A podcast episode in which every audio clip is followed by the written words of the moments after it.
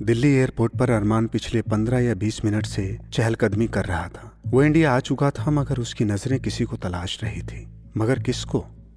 ये वो नहीं जानता था, क्योंकि उसके अंकल ने फ़ोन पर उससे यही कहा था कि वो उसे पहचान लेंगे।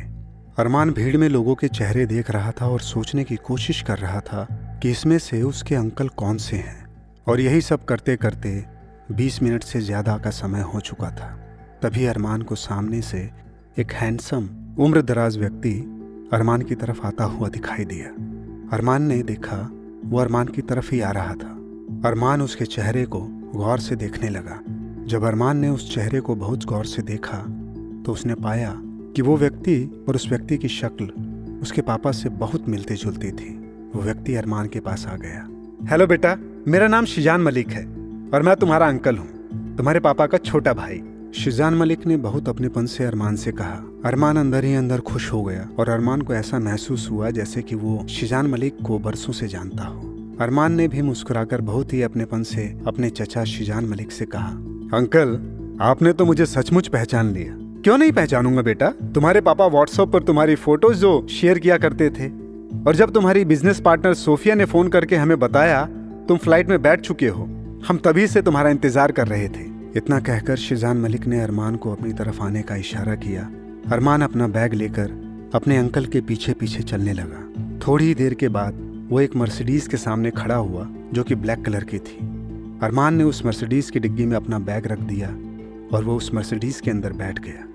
गाड़ी उसके अंकल ड्राइव कर रहे थे। अरमान को उनकी बात सुनकर एक झटका सा लगा। उसके पापा उसकी फ़ोटोज़ अंकल को भेजते रहते थे। मगर वो अरमान से किसी भी तरह का कांटेक्ट रखने से मना करते थे। मगर अरमान ने ये बातें अपने अंकल से नहीं की। वो खामोश होकर कुछ सोच रहा था। करीब पाँच मिनट तक कार के अंदर खामोशी रही। उस खामोशी को शिजान मलिक ने ही तोड़ा। तुम्हारे पापा ने तुम्हें कभी ये नहीं बताया कि हम लोग कहाँ के रहने वाले हैं? अपने अंकल की ये बात सुनकर अरमान अपनी सोच से बाहर आ गया और झेप सा गया। शिजान मलिक ने गाड़ी ड्राइव करते हुए अरमान की तरफ़ देखकर कहा हैरान मत हो बेटा, वो मेरे बड़े भाई हैं, मैं उन्हें अच्छी तरह से जानता हूँ। और यकीन मानो कि तुम्हारे इंडिया आने से मैं अंदर से बहुत ज़्यादा खुश हूँ। मैं अपने बड़े भाई का मिजाज बहुत अच्छी तरह समझता हूँ, जानता हूँ, इसलिए तुम मुझसे खुलकर बात कर सकते हो। और वैसे तो रिश्तों में मैं तुम्हारा अंकल ही हूँ, लेकिन तुम मुझे एक दोस्त की तरह अपने दिल की हर एक बात शेयर कर सकते हो। शिजान मलिक ने मुस्कुराते हुए अरमान से कहा, उनके इस तरह कहने से अरमान के दिल का बोझ हल्का हो गया। उसे बहुत ज़्यादा अपनापन तो पहले से ही महसूस हो रहा था, लेकिन उसके अंकल के इस तरह कहने से वो और ज़्यादा खुश हो गया। तो मैं पूछ रहा था, क्या तुम्हारे पापा ने तुम्हें कभी ये बताया कि हम इंडिया में कहाँ के रहने वाले हैं? नहीं अंकल, पापा ने कभी नहीं बताया। मैं जानता हूँ बेटा, वो हमेशा ऐसा ही करते हैं। वो बहुत ज़्यादा गुस्से वाले हैं। उन्होंने तुम्हें नहीं बताया होगा? चलो, कोई बात नहीं, मैं तुम्हें बता देता हूँ। हम लोग इंडिया में मनाली के रहने वाले हैं। हम लोग कुछ ही घंटों में मनाली पहुँच जाएँगे। थोड़ा सा लंबा सफ़र ज़रूर है, पर डोंट वरी बातें करते करते सफ़र कट जाएगा। वैसे अगर तुम्हारा चुप रहने का मूड हो तो मुझे बता सकते हो। लंदन से इंडिया तक का सफ़र बहुत लंबा है। हो सकता है तुम थक गए हो। हाँ? अंकल, आप कैसी बातें कर रहे हैं? ऐसा कुछ नहीं है। अरमान की बात सुनकर शिजान मलिक मुस्कुराने लगा। अच्छा ये बताओ, तुमने बताया कि बड़े भाई साहब एक महीने से लंदन से लापता हैं? हाँ अंकल। एक महीने पहले वो मुझे ये कहकर निकले थे कि आज मेरा खाने पर इंतज़ार मत करना। मुझे आने में देर हो जाएगी, और फिर तब से वो घर लौटे ही नहीं। हमें कल ही पता लगा कि उन्होंने उसी डेट पर इंडिया जाने की फ़्लाइट बुक की थी, और मैंने फिर उन्हें सीसीटीवी फुटेज में भी देखा। अरमान की बात सुनकर शिजान मलिक का चेहरा थोड़ा गंभीर हो गया। वैसे बड़े भाई साहब ने अभी तक हमसे कोई संपर्क नहीं किया है, लेकिन चिंता की कोई बात नहीं, वो शुरू से ही ऐसे हैं। घबराओ मत, वो आ जाएँगे। अंकल, मेरी माँ भी इसी तरह से लापता हो गई थी, जो कि वो आज तक नहीं लौटी। अरमान की बात सुनकर शिजान मलिक ने अरमान की तरफ़ देखते हुए मुस्कुराकर कहा मैं जानता हूँ, मैं जानता हूँ अरमान, लेकिन तुम फ़िक्र मत करो, सब सही हो जाए। इतना कहकर शिजान मलिक ने गाड़ी की स्पीड बढ़ा दी। अरमान ने बातचीत का सिलसिला दोबारा शुरू किया। लेकिन अंकल मेरी एक बात समझ में ये नहीं आ रही कि पापा ने मुझे हमेशा आप लोगों से बातचीत करने के लिए मना क्यों किया? उन्होंने मुझे कभी भी आप लोगों के पास आने क्यों नहीं दिया? अरमान ने अपने अंकल की तरफ़ देखते हुए सवालिया नज़रों से कहा, और अरमान के मन में बहुत से सवाल चल रहे थे, जिसका जवाब वो तुरंत पाना चाहता था। कि बड़े भाई शुरू से ही जिद्दी किस्म के रहे हैं। हमारे कुछ आपस के झगड़े थे, लेकिन वो इतने बड़े नहीं थे जितना बड़े भाई ने बना लिया। बट डोंट वरी अब तुम यहाँ पर आ गए हो तो धीरे धीरे करके तुम्हें सब पता लग जाएगा। अरमान ने देखा कि अब गाड़ी पहाड़ियों की तरफ़ रुक कर चुकी थी और हवा अब ठंडी हो गई थी और खूबसूरत वादियों का सफ़र शुरू हो चुका था। हम बस आधे घंटे में पहुँच जाएँगे। तुम्हारी दादी तुम्हें देखकर बहुत ज़्यादा खुश होंगी। अपने अंकल की जबान से ये बात सुनकर अरमान ने चौंक कर अपने अंकल की तरफ़ सवालिया नज़रों से देखा। शिजान मलिक ने अरमान की तरफ़ देखकर कहा, मैंने अभी तुमसे कहा ना शायद तुम्हें बड़े भाई ने तुम्हें अपनी माँ के बारे में भी नहीं बताया। आपने सही कहा, अंकल। उन्होंने कभी नहीं बताया कि कि दादी अभी ज़िंदा हैं, शिजान मलिक ने मुस्कुराते हुए कहा। हालाँकि तुम्हारी दादी बोल नहीं सकती। बोल नहीं सकती? क्या मतलब है आपका, अंकल? मतलब यह है कि जब बड़े भाई इंडिया छोड़कर लंदन शिफ्ट हुए तो तुम्हारी दादी को पैरालाइज हो गया था। डॉक्टरों ने बताया कि उनके दिमाग की एक नस दबी हुई है, जिसका ऑपरेशन नहीं करा जा सकता। मगर उन्होंने बात थोड़ी मुख्तलिफ़ की। मतलब? मतलब ये, कभी ज़िंदगी में बोल नहीं सकती। उन्होंने 20 सालों से कुछ नहीं बोला। और अरमान, ये भी देखो, बातें करते करते वक्त का पता ही नहीं चला, हम अपनी मंजिल पर पहुँच गए। यानी, अपने घर। अरमान ने जैसे ही बाहर की तरफ़ निगाह डाली तो उसने देखा कि एक बहुत ही खूबसूरत आलिशान हवेली उसकी आँखों के सामने थी। शिजान मलिक ने हवेली के सामने गाड़ी रोक दी। वो गाड़ी से बाहर निकल गए। और अरमान भी गाड़ी से बाहर निकल आया। अरमान ने देखा, हवेली बहुत ही ज़्यादा आलिशान थी और बहुत बड़े हिस्से में बनी हुई थी। अरमान ने अपने चाचा की तरफ़ देखा। अरमान ये हवेली हमारे पुरखों की है। ये इसका सिर्फ़ एक हिस्सा है जो मैंने अभी 20-25 साल पहले ही बनवाया है। इसका एक हिस्सा इस हवेली के पीछे है। उसका इतिहास बहुत पुराना है। चलो, अंदर चलते हैं। अरमान बैग लेकर अंकल के पीछे पीछे चलने लगा। जैसे ही अरमान हवेली के अंदर दाखिल हुआ तो अरमान की निगाह दो लड़कियों पर टकराई, जो देखने में बहुत ही ज़्यादा खूबसूरत थी। उन्होंने अरमान को देखते ही सलाम किया, और अरमान ने उनके सलाम का जवाब दिया। शिजान मलिक ने अरमान की तरफ़ देखते हुए कहा, ये मेरी दोनों बेटियाँ हैं, यानी तुम्हारी कज़न उन्होंने एक लड़की की तरफ़ इशारा करके कहा, इसका नाम उमेरा है। इसका एमबीबीएस कंप्लीट होने वाला है। कुछ ही दिन बाद ये डॉक्टर बन जाएगी। फिर उन्होंने दूसरी लड़की की तरफ़ इशारा करते हुए कहा, और इसका नाम सुमैया है। यह हिस्ट्री से पीएचडी कर रही है, क्योंकि हिस्ट्री में बहुत दिलचस्पी है। अरमान ने देखा कि उसकी कज़न उसको देखकर बहुत ज़्यादा खुश थी। वो बहुत ही ज़्यादा बेतकल्लुफ से अरमान के पास आई, और उमेरा ने तो बहुत ही खुश लहजे से अरमान से कहा, हम आपका कब से इंतज़ार कर रहे थे भाईजान? हमें पता चला कि आप इंडिया आने वाले हो। तो हम बहुत ज़्यादा खुश हो गए।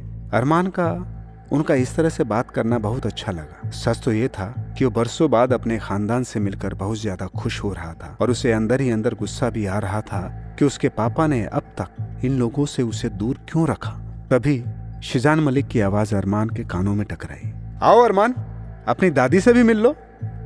वो एक बहुत बड़े कमरे में ले गए, जहाँ एक औरत लेटी हुई थी, जिनके बाल सफ़ेद हो चुके थे, मगर उनके चेहरे की रंगत में कोई फ़र्क नहीं आया था। वो आँखें बंद करी हुई लेटी हुई थी। शिजान मलिक ने उनके पास जाकर उनसे कहा, देखिए देखिए आपसे मिलने कौन आया है? शिजान मलिक के ऐसा बोलते ही उन्होंने अपनी आँखें खोली और वो अरमान की तरफ़ देखने लगी। अरमान उन्हें लगातार देखे जा रहा था। फिर उन्होंने हाथ से इशारा करके अरमान को अपनी तरफ़ आने को कहा। अरमान धीरे धीरे कदमों से उनकी तरफ़ चलने लग गया। उन्होंने बड़ी मोहब्बत से अरमान का माथा चूमा। अरमान ने देखकर साफ़ साफ़ महसूस कर लिया कि वो बोल तो नहीं सकती थी, मगर उनके चेहरे से साफ़ झलक रहा था कि वो उसके आने से बहुत ज़्यादा खुश हैं। फिर शिजान मलिक ने अपनी माँ से कहा यह बहुत थका हुआ है। कल तफसील से आकर आपसे बात करूँगा। इतना कहकर शिजान मलिक ने अरमान को अपनी तरफ़ बाहर आने का इशारा किया। अरमान कमरे से बाहर निकल आया, मगर जैसे ही वो कमरे से बाहर निकला तो उसकी नज़र एक लेडी पर पड़ी, जिनकी उम्र कम से कम पचास वर्ष की होगी। मगर देखने में चालीस से ज़्यादा नहीं लग रही थी। बहुत ही स्टाइलिश कपड़े पहने हुई थी। शिजान मलिक ने मुस्कुराते हुए कहा, अपनी चाची को सलाम नहीं करोगे? अरमान उनकी बात सुनकर मुस्कुरा दिया। अरमान ने अपनी चाची को सलाम किया और बदले में उन्होंने मुस्कुराकर सलाम का जवाब दिया। अरमान को ढेर सारी दुआएँ देने लगी। थोड़ी ही देर के बाद वो चारों डाइनिंग टेबल पर बैठे हुए थे। अरमान ने देखा कि खाना उसका मनपसंद बना हुआ है। और अरमान ये सब कुछ बड़ी हैरत से देख रहा था। अरमान से शिजान मलिक ने कहा, देर किस बात की? अरमान, खाना शुरू करो। सब तुम्हारे पसंद के ही खाने बनवाए हैं। तुम्हारी बहनों ने? वही तो मैं सोच रहा हूँ, अंकल। आपको कैसे पता चला कि ये सारे डिशेस मेरी फेवरेट हैं? मैंने तुमसे कार में कहा था। धीरे धीरे तुम सब जान जाओगे। बेटेंशन होकर खाओ और फिर जाकर आराम कर लेना। अपनी थकावट उतार लो, हम सुबह बात करेंगे। अरमान उनकी बात सुनकर खामोशी से खाना खाने लगा। अरमान ने खाना बहुत ही पेट भरकर खाया। खाना खाने के बाद शिजान मलिक ने उमेरा से कहा, उमेरा, अरमान को उसका कमरा दिखा दो बेटी। उमेरा बहुत ही खुश होकर अरमान से कहने लगी, आइए भाईजान, आइए। आपको, आपके कमरे तक मैं ले चलती हूँ। थोड़ी देर के बाद अरमान एक कमरे में था। अरमान ने देखा कमरा बहुत ही ज़्यादा खूबसूरती से सजा हुआ था। वहाँ पर हर तरह की चीज़ मौजूद थी। आपको किसी भी चीज़ की ज़रूरत पड़े, भाईजान? तो आप मुझसे कह दीजिएगा। वैसे मैंने सुना है कि लंदन में खाना खाने के बाद कॉफ़ी पीने का प्रचलन है। उमेरा ने बहुत ही भोली सूरत बनाकर अरमान से कहा। अरमान को उसकी बात सुनकर हँसी आ गई। नहीं। वहाँ पर ऐसा कोई प्रचलन नहीं है। उमेरा ये तो हमारी मर्ज़ी के ऊपर डिपेंड करता है। वैसे आप कॉफ़ी लेंगे तो मैं कॉफ़ी बहुत अच्छी बनाती हूँ। ठीक है, अरमान ने उमेरा को कॉफ़ी बनाने की इजाज़त दे दी और वो खुश होकर चली गई। आखिरकार, अरमान उनका था तो अपना ही खून। अरमान को अब बहुत ही थकावट महसूस होने लगी। अरमान अपना नाइट सूट पहनकर एक तरफ़ बिस्तर पर जाकर लेट गया। लेटने से उसे काफ़ी सुकून मिला और वो धीरे धीरे करके सारी बातें सोचने लगा।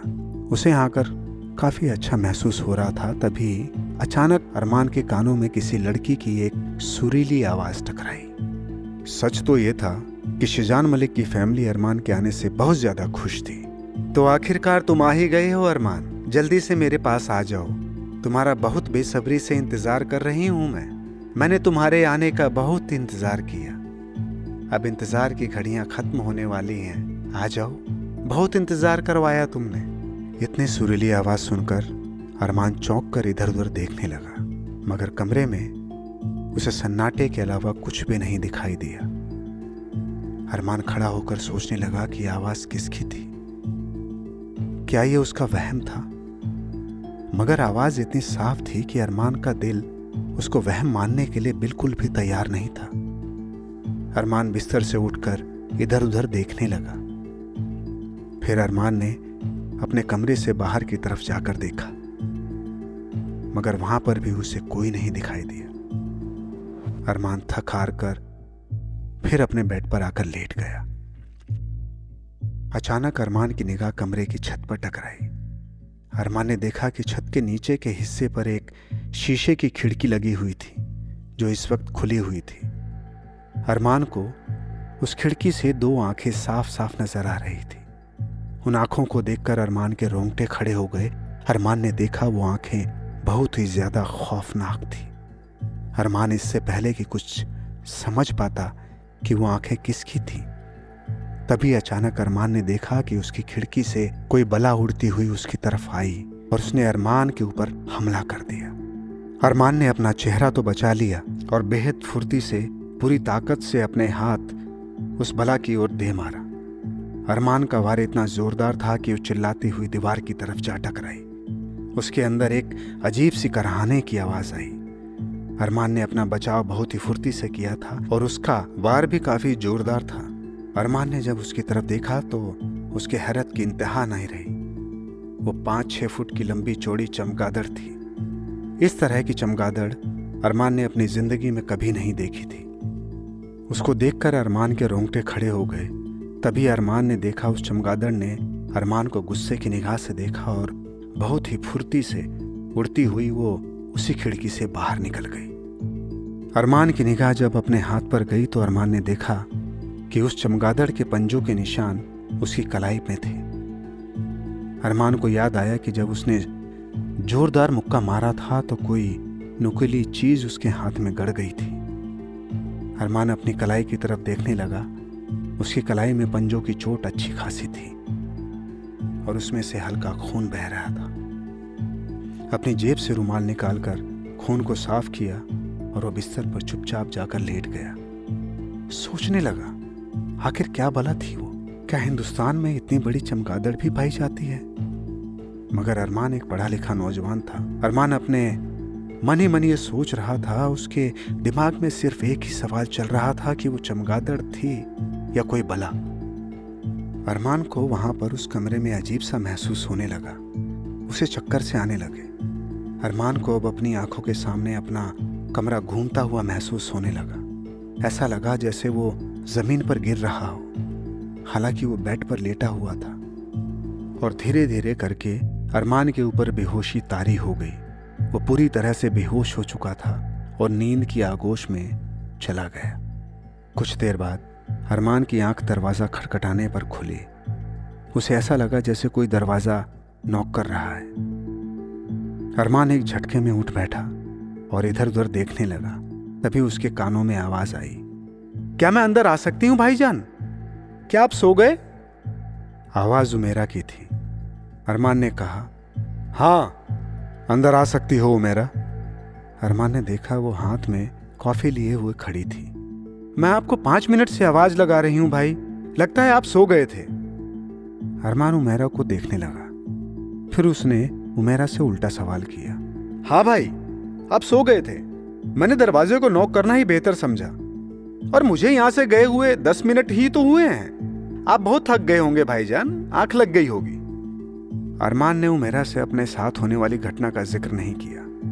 वो नहीं चाहता था कि उसकी वजह से उन लोगों को किसी भी तरह की कोई परेशानी हो। अरमान ने मुस्कुराकर वो कॉफ़ी ले ली और उमेरा गुड नाइट कर कर बाहर चली गई। अरमान चुपचाप कॉफ़ी पीने लगा। तभी अरमान का ध्यान अपनी हथेली की तरफ़ गया, जहाँ कुछ देर पहले एक चमगादड़ ने हमला किया था। अरमान ने फिर उस रुमाल को निकाला, जिससे उसने खून साफ़ किया था। मगर उसने देखा कि रुमाल बिल्कुल साफ़ सुथरा था। अरमान सोच में पड़ गया कि उसके साथ ये क्या हो रहा है? क्या उसने कोई सपना देखा? अरमान लेटे लेटे बहुत देर तक सोच में डूबा रहा। वो कुछ समझ नहीं पा रहा था कि उसके साथ ऐसा क्या हो रहा है। कुछ देर पहले जो घटना घटी, हकीकत है या कोई वहम? जो आवाज़ अरमान ने इस कमरे में आते ही सुनी थी, वो उसका वहम था या हकीकत? अरमान अभी भी अपनी कलाई की तरफ़ देखे जा रहा था, जिस पर पंजों का निशान बिल्कुल हल्का पड़ चुका था। अरमान के दिल और दिमाग में बहुत देर तक इसी तरह इस घटना को लेकर जंग चलती रही। अरमान का दिल कह रहा था कि उसके साथ जो कुछ भी हुआ है, वो सच में हुआ था, मगर अरमान का दिमाग इस बात को मानने के लिए तैयार ही नहीं था। यही सब सोचते सोचते अरमान को कब नींद आ गई, अरमान को पता ही नहीं चला। वो बहुत गहरी नींद में सो गया। दूसरे दिन अरमान बहुत देर तक सोता रहा। सोते हुए अरमान को ऐसा महसूस हुआ जैसे कि उसे कोई आवाज़ लगा रहा हो। अरमान वो आवाज़ सुनकर नींद से बाहर आ गया। अरमान ने अपनी नज़र जब घड़ी की तरफ़ डाली तो घड़ी उस वक्त बारह बजा रही थी। मैं अंदर आ सकती हूँ भाई? उमेरा दरवाजे को नॉक कर रही थी। अरमान उठकर बैठ गया। हाँ उमेरा, आ जाओ। अरमान का यह कहना ही था कि दरवाज़ा खुल गया। उमेरा हाथ में चाय लिए अरमान के पास आ गई। उसने अरमान को देखकर मुस्कुराकर कहा लगता है आपको बहुत गहरी नींद आई? कहीं मैंने आपको जल्दी तो नहीं जगा दिया? नहीं उमेरा ऐसी कोई बात नहीं है। मैं तो खुद हैरान हूँ कि इतनी देर तक सोता रहा। मुझे खुद जल्दी सुबह उठने की आदत है मगर शायद किसी वजह से आँख नहीं खुल पाई। शायद थकावट थी। थकावट क्यों नहीं होगी आपको? आखिर इतना लंबा सफ़र करके आप जो यहाँ पर आए हैं ये कहकर उमेरा ने चाय का कप अरमान की तरफ़ बढ़ा दिया। अरमान ने उमेरा के हाथों चाय का कप लिया। आप फ्रेश होकर बाहर आ जाओ। पापा आपका वेट कर रहे हैं। इतना कहकर उमेरा वहाँ से चली गई। अरमान नहा धोकर बाहर की तरफ़ निकल आया और उस कमरे की तरफ़ चला गया जहाँ पर उसके अंकल शिजान मलिक बैठे हुए थे और उसका इंतज़ार कर रहे थे। अरमान ने जैसे ही उस कमरे में प्रवेश किया तो सबसे पहले अरमान की निगाह वहाँ पर एक लंबे चौड़े आदमी पर पड़ी, जिसकी उम्र कम से कम पचास पचपन वर्ष के आसपास होगी। वो वर्दी पहना हुआ था। उसके चेहरे से ही रोप झलक रहा था। दूर से देखने पर साफ़ साफ़ पता चल रहा था कि वो कोई बड़ा अधिकारी है। अरमान शिजान मलिक के पास जाकर बैठ गया। शिजान मलिक ने अरमान की तरफ़ देखकर मुस्कुराकर कहा, अब कैसा महसूस हो रहा है अरमान? सफ़र की थकान थोड़ी कम हुई या नहीं? हाँ अंकल, अब पहले से बेहतर महसूस कर रहा हूँ। इनसे मिलो, अरमान। यह है हमारे शहर के एसएसपी मौर्या जी। इन्हें मैंने यहाँ पर बुलवाया है, बड़े भाई यानी तुम्हारे पापा के केस की छानबीन के लिए। वो अभिनी के हाथों में है। हम काफ़ी देर से तुम्हारा उठने का ही वेट कर रहे थे। ये तुमसे थोड़े बहुत सवाल करेंगे। शिजान मलिक ने अरमान की तरफ़ देखते हुए कहा अरमान एसएसपी मौर्या की तरफ़ देखने लगा। अरमान ने एसएसपी मौर्या की तरफ़ देखकर कहा, जी पूछिए, क्या पूछना चाहते हैं आप? एसएसपी मौर्या ने अरमान की तरफ़ देखकर पूछा, शिजान ने मुझे बताया कि तुम्हारी माँ भी इसी तरह से अचानक लापता हो गई थी, जिस तरह से तुम्हारे पापा हुए हैं? जी सर, अंकल ने बिल्कुल सही बताया। मेरी माँ भी पाँच साल पहले इसी तरह घर से चली गई थी और फिर आज तक वो लौट कर नहीं आई। क्या तुमने पुलिस को इन्फॉर्म किया था? जी सर। पापा ने मुझे बताया था कि उन्होंने माँ की मिसिंग रिपोर्ट लिखाई थी। पुलिस उनकी छानबीन कर रही है। क्या उस दौरान तुम कभी पुलिस स्टेशन गए थे? नहीं सर। पापा ने मुझसे यही कहा था कि सारी की सारी छानबीन पुलिस कर रही है और मुझे पुलिस स्टेशन जाने की कोई ज़रूरत नहीं है। मतलब तुम पूरी तरह से अपने पापा के भरोसे पर थे। आप कहना क्या चाहते हैं, सर? मैं आपकी बात का मतलब नहीं समझा। दरअसल एसएसपी मौर्या की बात अरमान को बिल्कुल भी पसंद नहीं आई थी। अरमान ने बड़ी नागवारी के साथ एसएसपी मौर्या की तरफ़ देखते हुए दोबारा कहा, क्या आप ये कहना चाहते हैं कि मेरे पापा मुझसे झूठ बोल रहे थे? देखो बेटा, मैं जानता हूँ कि मेरी बात तुम्हें पसंद नहीं आई, लेकिन मैं एक पुलिस वाला हूँ। हर किसी पर शक करना हमारे काम का एक हिस्सा है। मुझे लगता है कि तुम्हें इस बात को समझना चाहिए। यह बात एसएसपी मौर्या ने बहुत ही अपनेपन से कही। अरमान उनकी बात सुनकर खामोश हो गया। कुछ देर के लिए कमरे में खामोशी छा गई। और उस खामोशी को एसएसपी मौर्या ने तोड़ा। तुम फ़िक्र मत करो। दो चार दिन के अंदर हम पता लगा लेंगे कि तुम्हारे पापा हिंदुस्तान में किस जगह पर हैं। इतना कहकर एसएसपी मौर्य वहाँ से उठकर खड़े हो गए और उन्होंने शिजान मलिक की तरफ़ देखते हुए कहा, मैंने अपने खबरी चारों तरफ़ दौड़ा दिए हैं। अब मैं चलता हूँ, शिजान। बहुत जल्दी हम इस मामले की तह तक पहुँच जाएँगे। और वो उस कमरे से बाहर निकल गए। शिजान मलिक एसएसपी मौर्य को बाहर तक छोड़ने के लिए चले गए। अब अरमान उस कमरे में अकेला था। उसे एसएसपी मौर्य की बात भले ही अच्छी ना लगी हो, मगर अंदर ही अंदर उसे ऐसा लग रहा था कि उनकी बात में दम था। अरमान ये सब कुछ सोच ही रहा था। तभी उमेरा कमरे में आ गई और उसने अरमान की तरफ़ देखकर कहा, लंच तैयार है भाई। आइए। मम्मी आपको खाना खाने के लिए बुला रही हैं। अरमान उमेरा की बात सुनकर उठ खड़ा हो गया और वो दोनों डाइनिंग टेबल की तरफ़ आ गए। अरमान चेयर पर जाकर बैठ गया। थोड़ी ही देर के बाद शिजान मलिक भी अरमान के ठीक बगल वाली चेयर पर आकर बैठ गए। उन्होंने अरमान की तरफ़ देखते हुए कहा एसएसपी मौर्य मेरा बहुत पुराना दोस्त भी है। अरमान, मुझे उसके ऊपर भरोसा है। तुम्हें भी भरोसा रखना चाहिए। तुम्हें उसकी कोई भी बात को बुरा नहीं मानना चाहिए। यकीन मानो, वो बहुत जल्द बड़े भाई को ढूंढ कर ले आएगा। अरमान उसकी बात का कोई जवाब ना दे सका। सिर्फ़ मुस्कुरा कर रह गया। खाना खत्म होने के बाद शिजान मलिक ने अरमान से कहा, अगर तुम बोर हो रहे हो तो मेरी गाड़ी बाहर खड़ी है। जाकर कहीं घूम क्यों नहीं आते? तुम्हारा मन भी हल्का हो जाएगा। आपकी बात तो सही है अंकल। लेकिन आप जानते हैं कि मैं इस जगह से अनजान हूँ। हाँ तुम्हारी बात सही है। तुम एक काम करो। उमेरा अपने सीनियर डॉक्टर से मिलने जा रही है। तुम उसके साथ चले जाओ। इसी बहाने तुम इस शहर को भी देख लोगे और लोगों से भी मिल लोगे। थोड़ा बहुत जान भी तो लोगे उनको। शिजान मलिक की बात सुनकर उमेरा ने अरमान की तरफ़ देखते हुए कहा पापा सही कह रहे हैं भाईजान। आपका मूड भी थोड़ा फ्रेश हो जाएगा। और अगर आप मेरे साथ चलेंगे तो मुझे भी बहुत अच्छा लगेगा। ठीक है उमेरा, मेरा भी दिल कर रहा है बाहर जाने को। और इसी बहाने मैं भी तुम्हारे उस सीनियर डॉक्टर से मिल लूँगा। थोड़ी ही देर के बाद अरमान और उमेरा गाड़ी के अंदर बैठे हुए थे। गाड़ी उमेरा ड्राइव कर रही थी। और अरमान बाहर के नज़ारे बड़ी गौर से देख रहा था। उसे वहाँ की खूबसूरत पहाड़ियाँ बहुत अच्छी लग रही थी। उमेरा का पूरा ध्यान गाड़ी ड्राइव करने पर ही था। थोड़ी देर के बाद अरमान ने देखा गाड़ी एक बहुत आलिशान बंगले के सामने जाकर रुक गई। उमेरा गाड़ी के बाहर आई और अरमान भी नीचे आ गया। आइए भाईजान, ये हमारे सीनियर डॉक्टर डॉक्टर बख्शी का घर है।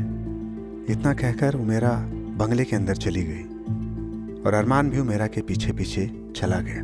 थोड़ी ही देर बाद वहाँ पर वो एक आलिशान ड्राइंग रूम में बैठे हुए थे। अरमान ने देखा कि वहाँ पर उस ड्राइंग रूम में एक एक चीज़ बहुत ही करीने से रखी हुई थी। ड्राइंग रूम में इस वक्त खामोशी छाई हुई थी और उस खामोशी को अरमान ने तोड़ा। लगता है तुम्हारे डॉक्टर हर चीज़ को करीने से रखना पसंद करते हैं। अरमान की बात सुनकर उमेरा मुस्कुरा दे। आपने सही कहा भाईजान। डॉक्टर बख्शी को हर एक चीज़ करीने से रखने का बहुत ही ज़्यादा शौक है। हम लोग तो कभी कभी छेड़कर इन्हें डॉक्टर परफेक्ट भी कह देते हैं क्योंकि उन्हें हर चीज़ में परफेक्टनेस चाहिए होती है। वो बहुत ही ज़्यादा अलग मिजाज के व्यक्ति हैं। थोड़ी देर के बाद अरमान ने देखा कि एक दुबला पतला व्यक्ति, जिसकी उम्र पचास या पचपन वर्ष के करीब होगी, वो मुस्कुराता हुआ उमेरा के पास आया। तो आखिरकार, तुमने हमसे मिलने का वक्त निकाल ही लिया। कैसी बातें करते हैं, डॉक्टर बख्शी? सच तो यह है कि आपने हमें मिलने का वक्त दिया है। वरना आपसे तो बड़े बड़े लोग मिलने के लिए तरसते हैं। इनसे मिलिए, डॉक्टर बख्शी। ये मेरे कजीन भाई हैं। कल ही लंदन से आए हैं।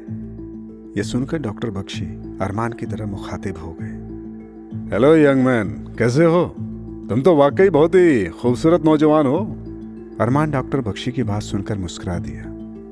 थोड़ी देर के बाद उन तीनों के लिए कॉफ़ी आ गई और वो तीनों कॉफ़ी का आनंद लेने लगे।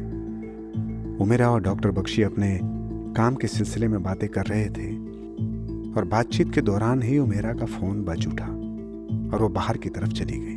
अब डॉक्टर बख्शी और अरमान अकेले थे। कमरे में डॉक्टर बख्शी अरमान से बातें करने लगे। अरमान उन्हें अपने लंदन के बारे में बता रहा था। तुम लंदन में क्या काम करते हो, अरमान? मेरा लंदन में इंपोर्ट एक्सपोर्ट का बिज़नेस है डॉक्टर इससे पहले कभी इंडिया आए हो? नहीं डॉक्टर मैं कभी इससे पहले इंडिया नहीं आया। यहाँ पर पहली बार आया हूँ। वो तो मैं तुम्हें देखते ही समझ गया था कि तुम इंडिया पहली बार आए हो। इंडिया आकर कैसा लग रहा है? बहुत खूबसूरत, डॉक्टर। काफ़ी अपनेपन का एहसास हो रहा है। और खास तौर से ये जगह मुझे बहुत ही ज़्यादा पसंद आ रही है। हाँ अरमान, जगह तो वैसे भी बहुत ज़्यादा खूबसूरत है और खास तौर से यहाँ की पहाड़ियाँ। यहाँ वक्त कब कट जाता है पता ही नहीं लगता। वैसे क्या तुम्हें शिकार करने का भी शौक है? अरमान, डॉक्टर बख्शी की बात सुनकर चौंक गया। और डॉक्टर बख्शी की तरफ़ देखने लगा। मैं आपकी बात का मतलब नहीं समझा।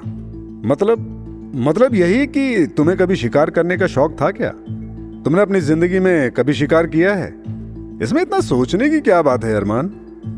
सोचने की बात इसलिए है, डॉक्टर बख्शी, कि आपने अचानक ही सवाल मुझसे क्यों किया?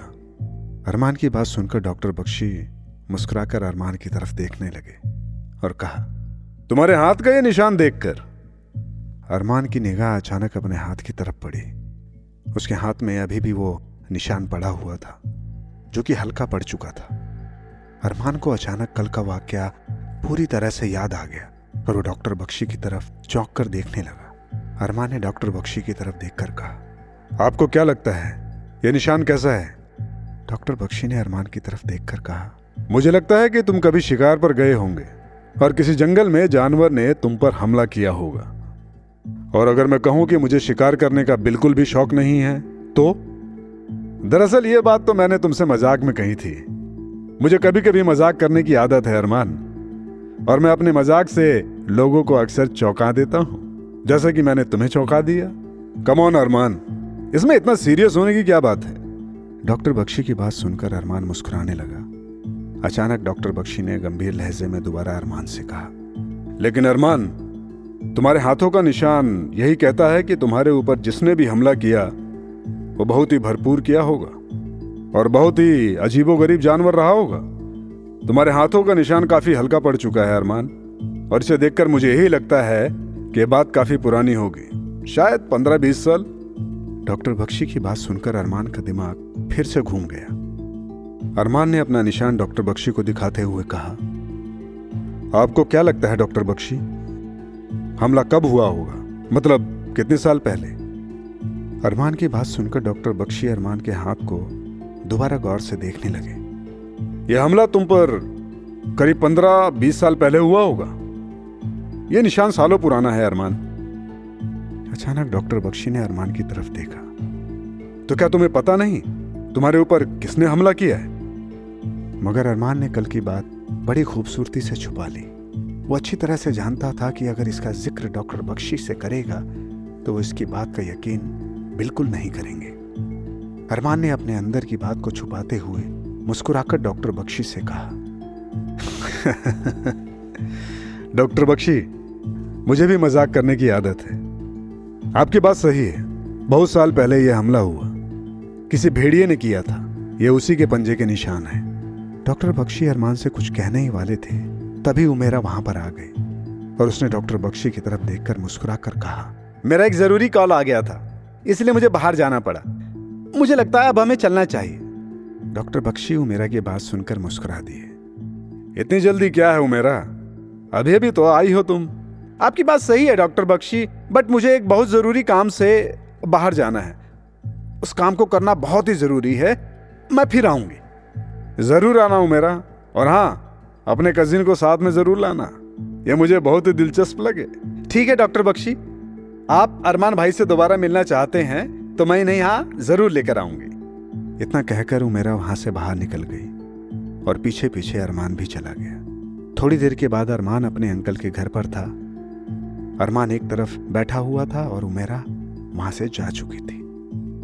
अरमान बैठे बैठे डॉक्टर बख्शी के बारे में ही सोच रहा था। अरमान ने डॉक्टर बख्शी के सामने कुछ ज़ाहिर तो नहीं किया, मगर डॉक्टर बख्शी की बात सुनकर अरमान बहुत ज़्यादा टेंशन में आ गया। बख्शी के मुताबिक उसके हाथ का जख्म सालों पुराना है, मगर अरमान जानता था, सच तो यह था कि यह जख्म कल ही उसे लगा था। अरमान ये सारी बातें सोच ही रहा था, तभी उसने देखा कि उसके अंकल मुस्कुराते हुए उसके पास आ खड़े हुए। तो कैसा लगा तुम्हें? अरमान उनकी बात सुनकर मुस्कुराकर जवाब देने लगा। बहुत अच्छा। और सबसे ज़्यादा खूबसूरत मुझे यहाँ की पहाड़ियाँ लग रही हैं। सच तो ये, अंकल, कुछ तो बात है इन पहाड़ियों में। यहाँ की खूबसूरती देखने के काबिल है। अरमान की बात सुनकर शिजान मलिक मुस्कुरा दिए। उमेरा ने मुझे बताया कि उसका कोई ज़रूरी काम आ गया था, इसलिए उसे वहाँ से अर्जेंट आना पड़ा। और वैसे भी चार बज चुके हैं। पहाड़ी इलाकों में रात जल्दी हो जाया करती है। और वैसे भी यहाँ के लोगों को जल्दी सोने की आदत है। वरना मैं तुमसे कहता, तुम यहाँ आसपास कहीं घूम आओ। हम्म? तुम्हें अच्छा लगेगा। आपकी बात तो सही है, अंकल। वैसे भी कुछ देर बाद शाम होने वाली ही है। अरमान ये बात कर ही रहा था, तभी उसके दिमाग में शिजान मलिक की कल वाली बात आ गई। शिजान मलिक ने उससे कहा था कि इस हवेली का दूसरा पोर्शन हवेली के पीछे है, जो बहुत पुराना बना हुआ है। अरमान के दिल में पता नहीं क्यों क्या ख्याल आया कि उसे पुरानी हवेली में देख कर आना चाहिए। इसी बहाने उसका थोड़ा और वक्त कट जाएगा। अरमान को सोच में गुम देखकर शिजान मलिक ने अरमान से पूछ ही लिया, क्या हुआ? अचानक किस सोच में गुम हो गए? मैं सोच रहा था, अंकल, आपने मुझे बताया था कि हवेली का पुराना हिस्सा इस हवेली के पीछे है। अगर आपको कोई एतराज़ ना हो तो क्या उस हिस्से में मैं चहलकदमी करके आ जाऊँ? अरमान की बात सुनकर शिजान मलिक अरमान की तरफ़ गौर से देखने लगे। मगर अब उनके चेहरे पर गंभीरता नज़र आने लगी। अरमान उनके चेहरे को बहुत गौर से देख रहा था। अरमान ने साफ़ साफ़ महसूस किया कि शिजान मलिक के चेहरे के एक्सप्रेशन अचानक गंभीर मुद्रा में चले गए। उन्हें चुपचाप देखकर अरमान मलिक ने कहा क्या हुआ अंकल? क्या वहाँ पर कोई प्रॉब्लम है? अरमान की बात सुनकर शिजान मलिक अपनी सोच से बाहर आए और फिर अरमान की तरफ़ देखकर मुस्कुराने लगे। नहीं बेटा मुझे कोई प्रॉब्लम नहीं है। अगर तुम वहाँ पर जाना चाहते हो तो तुम जा सकते हो। वैसे पूरा का पूरा हिस्सा खाली ही पड़ा है। बस वहाँ पर थोड़ा बहुत सामान है जो वहाँ से वापस नहीं लाया। देखने लायक तो वैसा कुछ नहीं है वहाँ पर। लेकिन फिर भी मैं इस बात को समझ सकता हूँ कि तुम्हारा यहाँ पर वक्त नहीं कट रहा है। अगर तुम इस हवेली के पुराने हिस्से में जाना चाहते हो तो जा सकते हो। बस इतना ख्याल रखना कि सात बजे से पहले यहाँ वापस आ जाना। मैं आपकी बात का मतलब नहीं समझा। मैं तो बस वहाँ पर चहलकदमी करने जा रहा हूँ। अरमान मलिक की बात सुनकर, शिजान मलिक के चेहरे पर गहरी मुस्कुराहट आ गई। बेटा, मैंने कहा था कि इस हवेली का पुराना पोर्शन, इस पोर्शन से ज़्यादा बड़ा है। अगर तुम वहाँ पर सही से घूमोगे तो हो सकता है तुम्हें एक दिन पूरा का पूरा लग जाए। इसलिए तुम सात बजे से पहले ही यहाँ पर आ जाना। वो क्या है? हम लोग वहाँ पर बहुत वक्त से नहीं रहते। तो वहाँ बिजली में थोड़ी दिक्कत है। वो अचानक आ जाती है और चली जाती है। और हवेली का हिस्सा भी वो बहुत ज़्यादा बड़ा है। कहीं तुम भटक ना जाओ। Okay uncle. मैं सात बजे से पहले यहाँ पर वापस आ जाऊँगा। ऐसी ही इंटरेस्टिंग किताबें कुछ बेहतरीन आवाजों में। सुनिए सिर्फ़ ऑडियो पिटारा पर। ऑडियो पिटारा सुनना ज़रूरी है।